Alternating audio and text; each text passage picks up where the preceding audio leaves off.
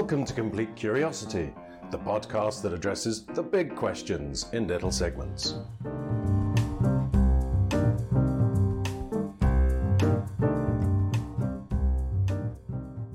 Hello, and welcome to Mental Health Strategies That Work and Ones That Don't with Alan Watkins and me, Katie Ledger. This week, we aim to have a very practical session with a number of emotional well-being tools and approaches that cut through and really make a, big difference. So, Alan, welcome. Let's dive straight in. And many people realize that it's not just a, a physical crisis, but a big mental health crisis. What's your take on that? Well, we really are living at an interesting moment. I mean, I think we're almost going through 10 years in three months. So it's transformation like we've never seen before, but all the rules still apply. So, in a crisis like this, how we cope with the crisis is the same as how we would cope with a crisis when there isn't a pandemic. And two of the critical things are the speed and quality of decision making. So, for example, I think it's now fairly obvious that certainly many health systems around the world didn't respond fast enough in terms of getting their act together, in terms of testing people. We didn't order enough tests, we weren't widely distributed with our tests. And part of the slowdown was that even when we started getting the tests, we had to check whether they worked. And the same was true with ventilators. We didn't have enough ventilators. We didn't scale up quick enough, even when we saw this crisis going on in, in Japan.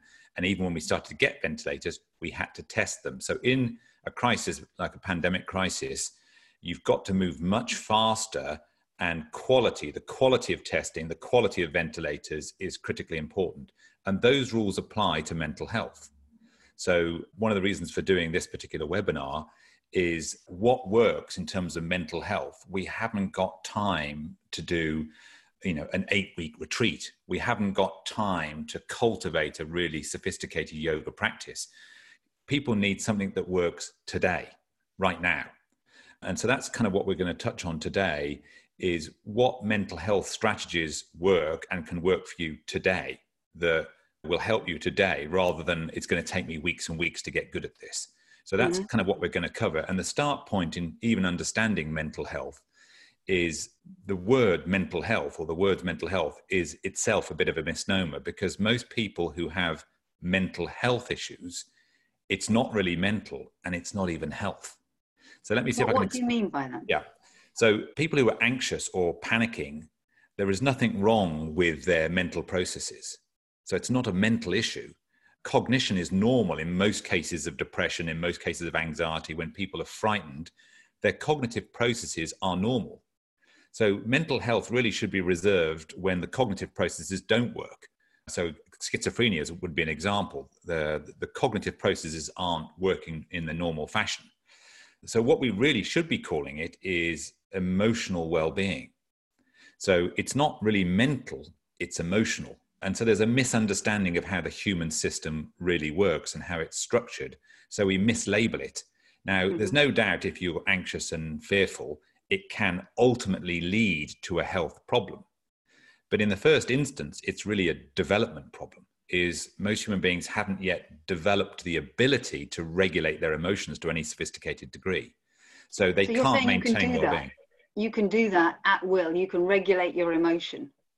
You can indeed, and you can do that relatively quickly.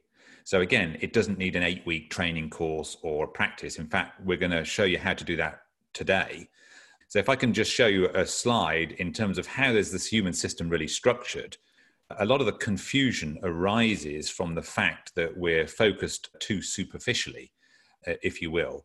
And so you can understand why this happens if you expand that. Most people really are focused on the results they want from their life, whether it's a business result or a sports result or an academic result or whatever. And in order to get that result, they focus on their behavior. What do I need to do to get that result? So that's all above the surface, you know, but beneath the waves of that surface, there's something else going on. So whether people do or don't do anything is really driven by how we think. So that's where you've got cognitive behavior therapy. That's thinking, behavior, and the outcome. And even All in the best hands, change how we think. Yes, everything we do is dependent on how we think. So even if I'm giving you some advice today, if you think I'm an idiot, you won't take the advice. Or if you think what I'm suggesting is nonsense, you won't follow the advice. So whether you do or don't do anything with what I'm sharing, is ultimately dependent on how you think. So, in order to try and get you to change what you're doing, I, I have to try and change your thinking. But that's not enough, as we'll show you. You've got to go deeper than that. But cognitive behavior therapy, even in the best hands, uh, under optimal conditions, is only 50% effective. And it takes a long time to get good at it. So we're saying that there's, there's stuff that you can do which is much faster that will work today better, I think, than cognitive behavior therapy. Because the problem with cognitive behavior therapy is it's not really attacking the problem where the problem really exists, as you shall see. So thinking strategies, you know, that's why think positive doesn't really move the dial. You know, affirmation. I mean, it's a nice thing to do, and I'm not saying you shouldn't try these things, but in a crisis, it won't really move the dial. It won't help fast enough. So if you go below the level of thinking, what is really determining what we do or don't think? Well, that's simply how we feel about things. Feeling determines thinking. There is a loop. The, the two things affect each other. Thinking affects feeling, feeling affects thinking. But in that loop, as you can see, the upward arrow is feeling affects thinking more than thinking affects feeling. So in the interplay between thinking and feeling, feeling is the dominant player. So if you want to change the outcome, you have to change how people feel more than changing how they think. If you change how they feel, you can change how they think. But even if you could do that, it's still not enough because you've got to go even deeper to where the problem really exists in terms of where the turbulence is, and that's below the level of feeling, and that is emotion. And that's why I say what's misdiagnosed as mental health is really emotional turbulence. So when my emotions are all over the place, I'm worried, I'm anxious, I'm stressed out, I'm overwhelmed, I'm panicking, that's really well beneath the waves. It's deep in the, the human system, is where the problem really is. So I think calling it mental health is two floors above where the issue really is. And doing mental health or cognitive or thinking strategies is operating on a level where the problem really isn't. The problem is at an emotional level. And even at the emotional level, there's something even driving our emotions. So below the emotional level, there is our biology, our physiology, if you will. So there are multiple levels to the human system. And one of the reasons we really struggle is we don't realize that we've collapsed those bottom three levels physiology, emotion, and feeling into cognition, into thinking. And we mm-hmm. think it's mental, and it's not mental. And the irony is, is we then have to have all sorts of destigmatizing initiatives where, oh, you're a mental case. You know, we've got to destigmatize mental health. Well, one of the best ways of destigmatizing mental health is stop calling it mental. It's not a mental problem, it's largely an emotional disturbance. And once you teach people it's not even health, it's actually a developmental issue, then if we start to develop our skillfulness at regulating our emotion, which is what we're going to talk about today, suddenly you're making very rapid progress. And that's what we're going to unpack today. We can start to cultivate control of our emotional state. In fact, the journey starts even the next level down, which is controlling our biology. And mm. what's really interesting, having taught this for 25 years to people, this isn't months and months of training. People can start to get control over their biology in two or three minutes. So, what's the practicalities of that then, Alan? Well, where it starts is you've got to control your biology, control something that you know you you know that you're controlling. So we start with breathing. So when you're controlling your breathing, there are 12 different aspects to your breath that you can learn control. But most people are a bit confused. So they'll say, oh, take a few deep breaths. If you want to sort yourself out, take a few deep breaths. And that's not true. Deep breathing is not going to actually change that, you know, your biology that much. What you need to do is to take a few rhythmic breaths, not a few deep breaths. So let me unpack that a little bit. If you breathe deeply, what that really means is you take air into the bases of your lung. So when people say take a few deep breaths, they don't even mean deep breathing, they mean large. So that's volume, that's not depth. They're different things. So this is how confused people are. People are saying deep breathing, but they mean large breathing. And we don't even think that that's the critical factor. What we think is critical is take a few rhythmic breaths. So if you learn to breathe rhythmically, and evenly. So once you've got the rhythm sorted out, which is a fixed ratio of in to out, then you've got to get the silky smoothness of that rhythm going. So breathing rhythmically, evenly, and then through the center of the chest and through the heart every day. So the skill that we say that to stabilize your biology is to breathe rhythmically, evenly, and through the heart every day, which spells breathe to help you remember what you're meant to be doing. Does that make sense? Can I just ask about the rhythmically? Does that have to be the, the same in and, in and out? Obviously, people, lots of people know different things about parameters about breath, but what does rhythmically actually mean? Whether it's five seconds in, five seconds out, or four seconds in, six seconds out, that's something called pattern. That's one of the 12 parameters, but that's less critical than you fix the ratio. So it doesn't really matter whether the ratio is 5 5 or 4 6, so long as you pick a ratio and stick to it. So, you know, breathe in four seconds, breathe out six seconds if you wish, or breathe in five, breathe out five.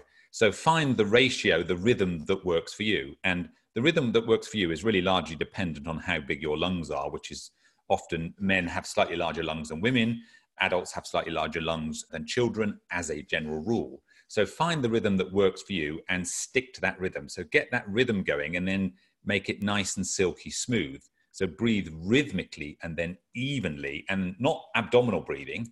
Breathe through the center of the chest. So when we teach this to children in schools, we say, put your hand over your heart and imagine you're breathing through the hand.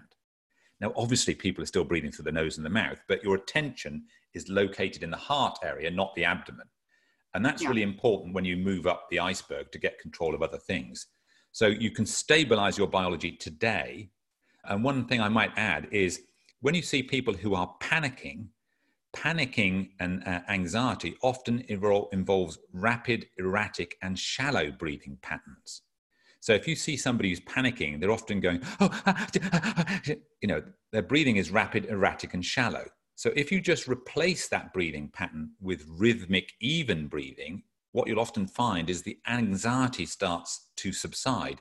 Because in order to even experience anxiety, you have to breathe in a disordered fashion. So if you replace that pattern with rhythmic, even breathing, often the anxiety will subside. So, and I encourage people to just put that yeah. idea to the test. I can feel over 100 people just taking a, a breath right now, thinking, is there any validity to what he's saying?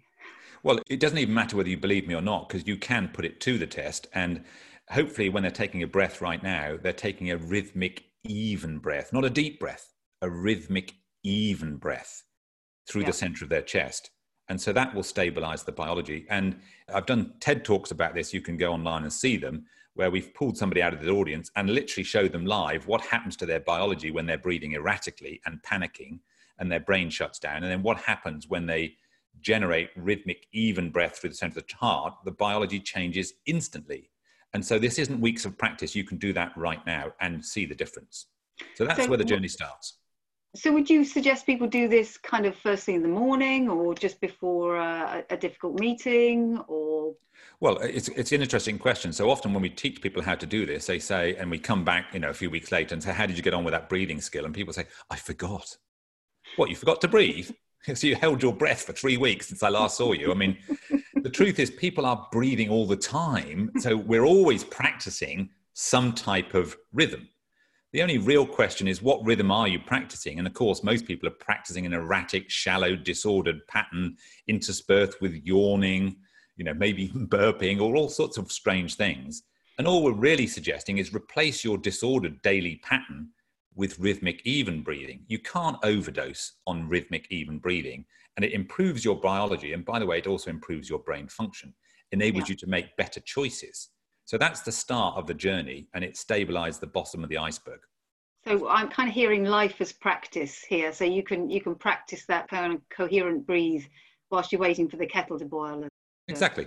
Anytime you remember, you know, set your watch, your watch pings, and you do two minutes of rhythmic even breathing you know when you're going out for a walk you know you practice your breathing. You know get your breathing rhythmic and even and in step with the fact that you're taking paces you know breathe yeah. rhythmically and evenly through the center of the chest. That's the start point. And then we move up to the next where most of the action really is which is the emotions and feeling. And so what i want to share is what we call the shift skill. So let me just explain where this came from. So this came from looking at what do people do currently when they're really struggling. So imagine you're trying to figure something out and you're not quite sure what to do.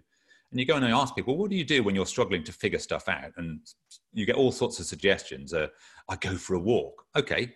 You know, I phone a friend. You know, I count to 10. I sleep on it. You know, I exercise. I go down the gym when we used to better go down the gym. You know, all sorts of strategies. And when you boil them all down, what you discover is sometimes those strategies work and sometimes they don't. So we analyze that and think, well, when they do work, why do they work? And the answer to that question is they always work for the same reason. So I want to show you what the steps are. So every single one of those strategies, say you're trying to write a letter to somebody or, or, an email to somebody, you're not quite sure, you've got to stop what you're doing and shift your attention to something else. So whether it's shifting your attention to the friend you're ringing, shifting your attention to nature on your walk, shifting your attention to that glass of wine, to something funny you're watching on the television, a piece of music, every single technique when it works involves you stopping doing what you're doing. You stop the email and you shift your attention. And then when you shifted your attention, what was really interesting is if the thing that you shifted to induced a positive emotion, then the technique would work. Now, if it didn't induce, like if you go for a, for a walk to try and clear your head, and during that walk you stood on some chewing gum, it would induce a, a negative emotion. Or maybe you stood on a cow pat or something, it would induce a negative emotion. And then that walk wouldn't help you. If you phone a friend and they amped up your panic because they were panicking too, it wouldn't induce a positive emotion and therefore it wouldn't help. But on those occasions when that glass of wine, that cigarette, that cup of coffee, that friend made you laugh or you felt connected to them, when you shift your, your attention to something that does induce a positive emotion, the technique works. And it's not just the induction of that positive emotion, you actually have to feel it in your body. So it goes beyond just it being there. So the additional uh, step is to feel it, feel it in your body, and allow it to turn your frontal lobes back on. So all of those techniques, whether it's count to 10, go for a walk, phone a friend, sleep on it, listen to music, whatever they all, they all work for those four reasons. And all we've done with the shift skill is added a missing piece, which is sometimes when you're housebound, you can't go for a walk. But what you can do is focus on your own heart, the center of your chest, the place where most human beings experience positive emotion. So if you put your heart back into the process, you don't need to phone a friend because maybe you ring the friend up and they're not available. Maybe you've run out of coffee. You know, maybe it's too dark to go for a walk.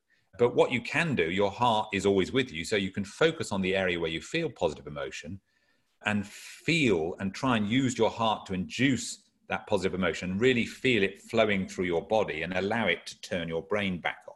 So that's you shifting your emotional state. Now, the good news is all human beings shift their emotional state all the time. We just don't do it on purpose. And so the third skill that you've just flashed up on the slides there is something that we call the mastery skill.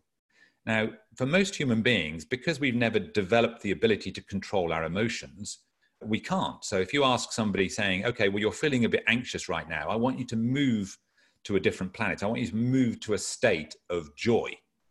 Well, I can't do that. I, am worried. Oh, what do you mean move to joy? Most human beings cannot do that. And the reason they can't do it is they've never practiced. And when they try to shift, they can't move across to a positive emotional state and stay in that new state. And the reason they can't do that is they don't really know what they're shifting to. So, you know, joy, you, well, I know roughly intellectually what joy is as an intellectual cognitive concept, mm. but what is it as an experience? When I feel joy or appreciation or contentment or tranquility or patience, when I feel that in my body, what am I actually tuning into? What am I actually feeling? And most people have never considered that at all. So they just don't know. So what we did is we thought about that and co-opted uh, wine tasting as it happens. So we look at well, okay, if your emotional literacy is poor, let's cultivate some literacy. And so we looked at well, where do people cultivate their palate in wine tasting? Well, let's cultivate the emotional palate. So if you go on a wine tasting course, they'll, you know, you don't really know anything about wine. They'll tell you, tell me about the color of the wine, tell me about the smell of the wine, tell me about the taste of the wine. So if you use those same principles, just tell me about the basic features of that emotion, tell me about the movement features of that emotion, tell me about the special features. So this sounds like a really weird thing to do, but even people who've never ever considered this at all say, okay, I'm going to try and help you access a state of contentment, for example. Now, where in your body would you imagine contentment exists? And then you've got to get people to tune into their body, not just think about this and not imagine where it would exist if it did ever exist. This is not a visualization or an imagination. This isn't some NLP thing. This is a, a recreation, a reliving, a re experiencing of the state of contentment. And interestingly, most people experience many of their positive emotions in the center of their chest. So you simply get people to write that down. So it's an observation, not an imagination, not a visualization. It's really trying to observe a positive emotion. So when you have a positive emotion, observe it. Try and describe it to yourself. There's no right or wrong answers, but just write down a description. So I was teaching this, by the way, to a guy a few years ago, and I sent him away to reflect on the state of contentment to see if he could really master that state, really teach himself what that state was. And when he came back, I said, okay, well, tell me what you discovered about the state of contentment living on that planet. And he described it to me. I'm just going to share this with you now because it really resonated with me. And he described in terms of all these different features that he really observed it, and these features exist. And he said to me, you know, contentment, Alan, is a warm, glowing ember at the base of my heart. It purrs like a Cheshire cat. It goes mmm, mm, and it oozes up into my shoulders and my head and down my arms, right to the tips of my fingers. And it goes down through my legs to the tips of my toes. And it puts a gentle smile on my face. And as he was describing it, he infected me with it. I mean, I was right there with him. I felt that contentment. And that's the good news is when you really get good at these emotions, they're contagious, positively contagious. So just as laughter is contagious, all emotions, negative and positive, are contagious. So if we start to practice really not just thinking positive thinking, not just thinking even about an emotion, but experiencing them. And the more that we can describe them to ourselves and the, the more accurately that description comes, the more it is possible to look at it, observe it, and reinstall it in our body. So we can reinstall these emotions because we know what are the features of that emotion that we're trying to get hold of and relive. And so I can tell you that just with a little bit of practice, just describing these things to yourself, and it takes five or 10 minutes to write a description, and then try and recreate it in your body. Uh, that's mastering an emotion. And with a bit of practice, you can get good pretty quickly on any emotion. So if there's any emotion you want to have in your life a bit more of, Katie, just objectify it, look at it, reinstall it, and try and re experience it. Does that make sense? It does. It does. And kind of excitement is what I'm feeling at the moment. And I'm also looking at my clock. So I know you've been doing a lot of a lot of talking. We're going to take some questions in a minute, but I just wanted you to explain a little bit, um, kind of leading on from mastery, almost kind of a little bit of the science, if you like, behind emotional well-being. Right. And so not only are people obsessed with mental health when it's really emotional well-being, is they're also obsessed with relaxation, right? And there's a sort of mistaken belief, just in the same way as people are mistaken about deep breathing, that relaxation by definition is helpful. Well, I've actually given lectures to the Institute of Psychiatry under the title Relaxation Can Kill You because it can because there are two types of relaxation. So if you look at the slide you're sharing, imagine mm-hmm. there's a mm-hmm. vertical axis, and at the bottom of that vertical is relaxation. And to the bottom right, there is relaxed but negative emotion, and the bottom left is relaxed and positive emotion. And of course, what you really want is relaxed positive, not relaxed negative. So, relaxed negative would be things like apathy, inattention, detachment, indifference, or what my kids would call whatever. That state of helpless and hopeless and all of those types of planets. So that's actually very detrimental to your health. You don't want relaxed negative. And it's particularly pernicious because many people think they're okay because they're relaxed, but they're still running all the stress hormones through their body, particularly something called cortisol, the body's main stress hormone. So if you're relaxed negative, you're still running high tides of cortisol. Mm-hmm. But if you're relaxed positive, that is helpful. Things like contentment, curiosity, receptivity, interested, equanimity, serenity, things like that. So relaxation can be very positive, but can also be very negative. And in the same way, if you go directly up, up the vertical axis, you can get to a state of activation or arousal. Now, that also has two forms. You can be activated negative, things like fear and panic and anxiety and worry, and many of the things we're seeing in the current pandemic. Or you can be activated positive, things like passion, enthusiasm, excitement, which you just explored, motivated, committed, determined. And again, it's the activated positive that you want, the top left, not the top right, where there's all the current pandemic feeling. So many people are living their life on the top right, panicking and worrying, and then dropping to the bottom right, helpless and hopeless. And then they try and do something about it and they get angry about things. And so they mm. vacillate on the right hand side, pumping out high levels of cortisol. And of course, one of the things that cortisol, the, the body's main stress hormone, does is it impairs your immune system. So the more you live in negative emotion, the more you live in anxiety and fear, the more likely you are to be infected, the more likely that infection is going to be more severe, and the more contagious you're going to be to others. So we've got to start proactively moving ourselves to the left hand side to where positive emotion exists, and the body's antidote to cortisol is something called DHEA. So it's um, actually it's actually working against us, not just because it's a negative emotional state, and maybe not all negative emotions are, are necessarily bad, but you're saying that it actually impairs our physical immunity. Of course it does, which is why we have to be very careful when we start amplifying through our own social media channels, or you know, and the media, you know, isn't very aware of this. Is every story that you tell that is scary is actually increasing people's risk.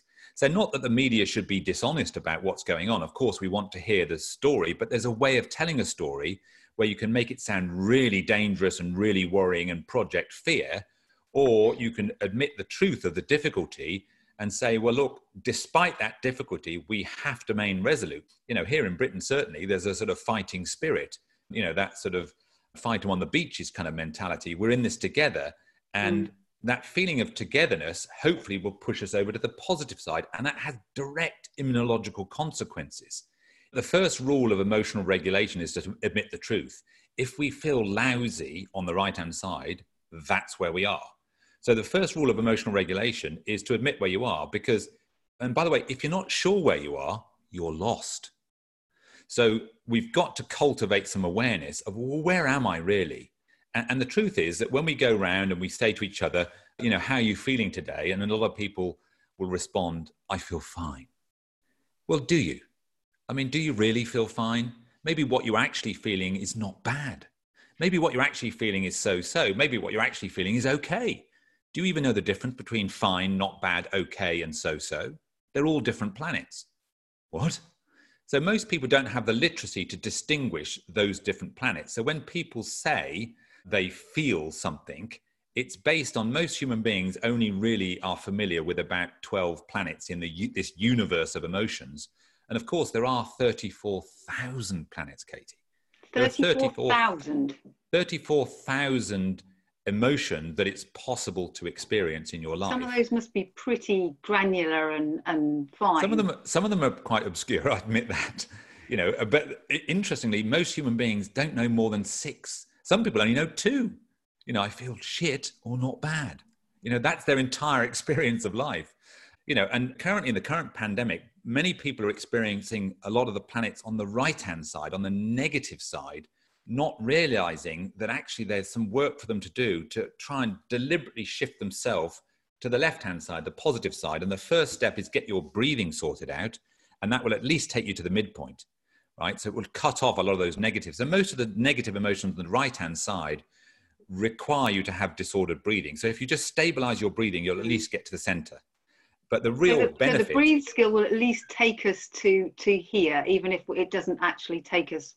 Yeah, it will take you to the center of the universe, right? But the real game changer in terms of your immunity and your biology, and, and by the way, your performance, whether it's your intellectual performance or your career performance, you basically your ability to problem solve really kicks in when you go over to the DHEA side, the antidote to cortisol, to the positive emotional side. And what's very interesting is when you get over that side, you can start to create virtuous circles. So when you start to feel a bit more positive, your body produces more DHEA, which, by the way, makes you feel more positive, which makes you produce more DHEA, which makes you feel more positive, and you get a virtuous cycle going.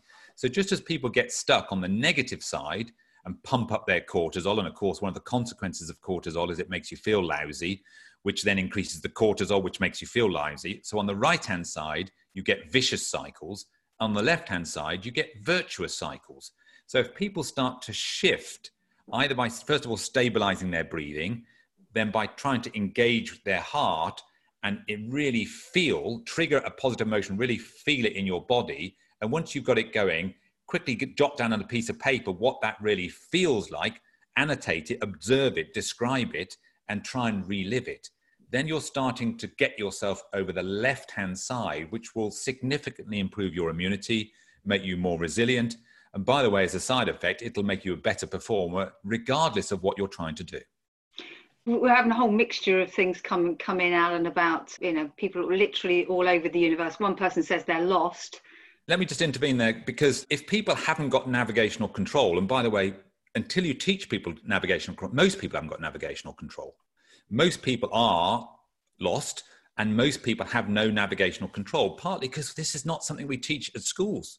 And hmm. we've just started doing this again i mean we did it some years ago but we've just started again teaching this to school children is this is not something you teach at school, but it really should be part of the curriculum is teaching people emotional regulation. How do I get over to the left hand side? So if I'm bouncing around all four quadrants of the universe, that's it's like you know the solar winds, if you will, to uh, continue the metaphor.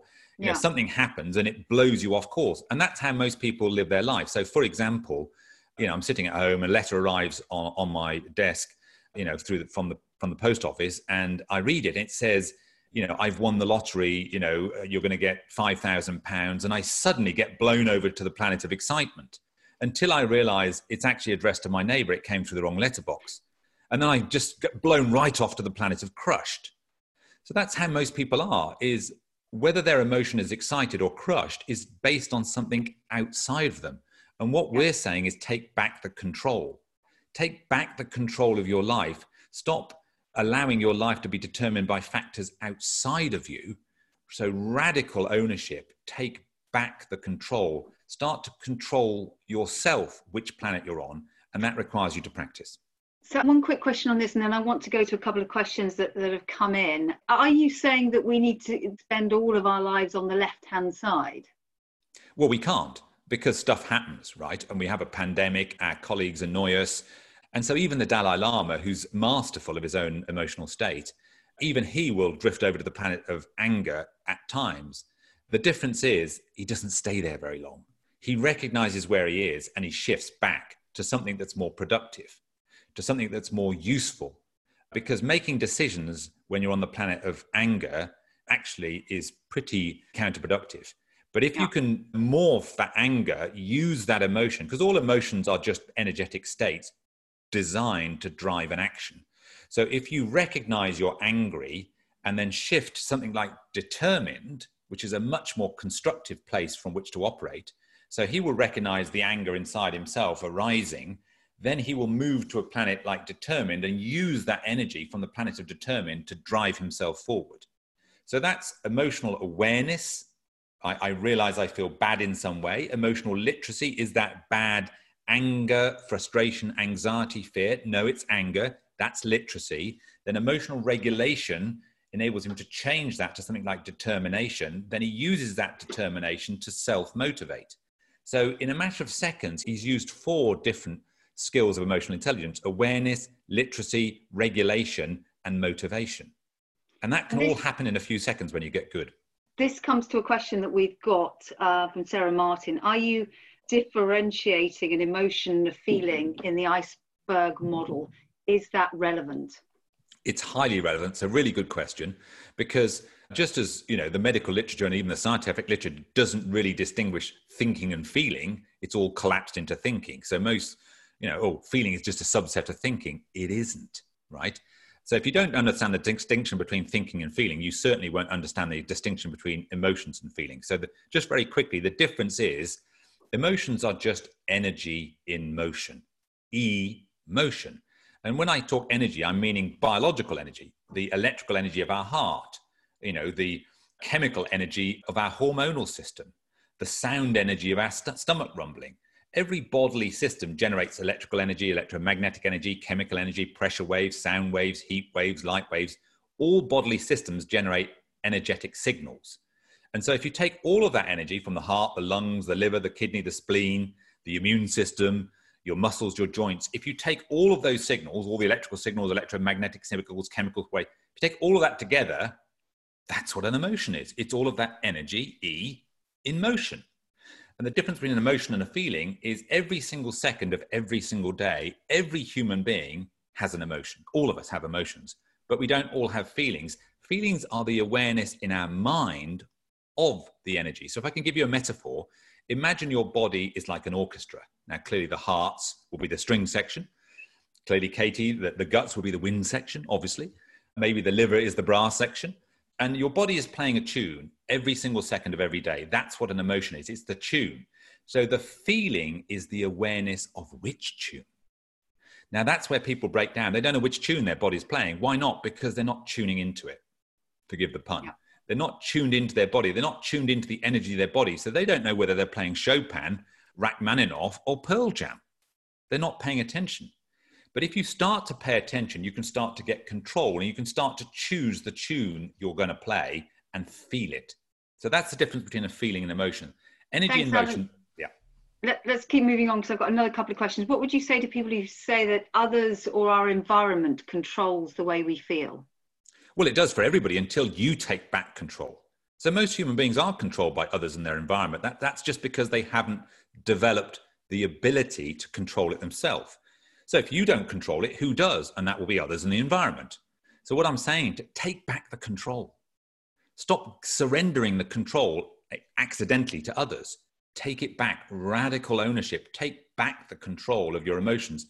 And I can't tell you that once you realize that you can control this yourself, the, the amount of confidence that can give you is I realize I can control me. So whether I feel happy or sad is actually down to me. It's not down to anybody else. I dictate whether that's true or not. So that's the game changer. And, and, and of all the lessons we teach people in our coaching and our team stuff, you know, there's a thousand lessons on the journey from ignorance to enlightenment. I honestly think the single biggest lesson, if I could only teach people one lesson, it would be radical ownership. It's take back the control for your emotions because it's an unbelievable game changer. You don't have to feel miserable, it's optional. You but you can you know feel whatever emotion you want to feel. So I'll often say to people actually once you've taken back the control and learned to shift and develop some mastery of these emotions you never have to feel any emotion you don't want to feel ever again. And, and people think that's ridiculous and impossible but i can tell you it's actually true. You don't have to feel things you don't want to feel once you've got back control one quick question because I, I, know we're running out of time here. There's a difficulty at the moment that people are working in many ways, and your home space is now a workspace. So balancing emotions is sometimes out of your control. Behavior change is a holy grail for large organizations, even more so at the moment. Is there a way of gaining group buy in to these techniques which are focused on the individual? Right, and also, so- says, how do you get a seven month old to experience positive relaxation at bedtime? Well, so uh, two, two separate questions is first of all, don't amp the seven year old, uh, the seven month old up. So, you know, many parents learn that what you do is your nice warm bath, soothing voice, calming energy, you know, to try and soothe a seven year old. But you can teach emotional regulation to an infant without words. So imagine you hug the teddy and then transfer the teddy to the infant. So what you're really doing in that scenario is you're imbuing the teddy with love and transferring the love to the child. No words, so if you just go, ah, oh, and hug the teddy close to your chest and then give the child the teddy, then you're seeing, you're teaching the child that there's emotional transference going on. This thing that's been imbued with love, you're now giving the love to the child. So yeah. you can start to teach this even to non-verbal infants. And we have done this. So that's the answer to the seven month old is it does require a bit more practice because of course, seven month olds have yet to develop any emotional regulation skills they don't really kick in to children naturally. Most children develop some degree, very poor, very unsophisticated levels, sort of three or four years old. Prior to that, most of them haven't got any emotional regulation at all. And then it sort of stops for most human beings. So, this thing about the behavior change being the holy grail for organizations, it is the holy grail. And one of the reasons they haven't found the holy grail is they keep focusing on behavior. The battle is much deeper. Behavior change is the tail of the dog the change that you're really looking to think is to get people to shift their emotion. Emotion change will drive behavior change. And you can't dictate that, you have to facilitate it. You have to teach people how to regulate their own emotion. And so that's the journey. So if we go beneath the surface and above the surface is behavior, which is why we're obsessed, well, we can see it. but we can't see what's going on beneath the surface. But that's really where the game is.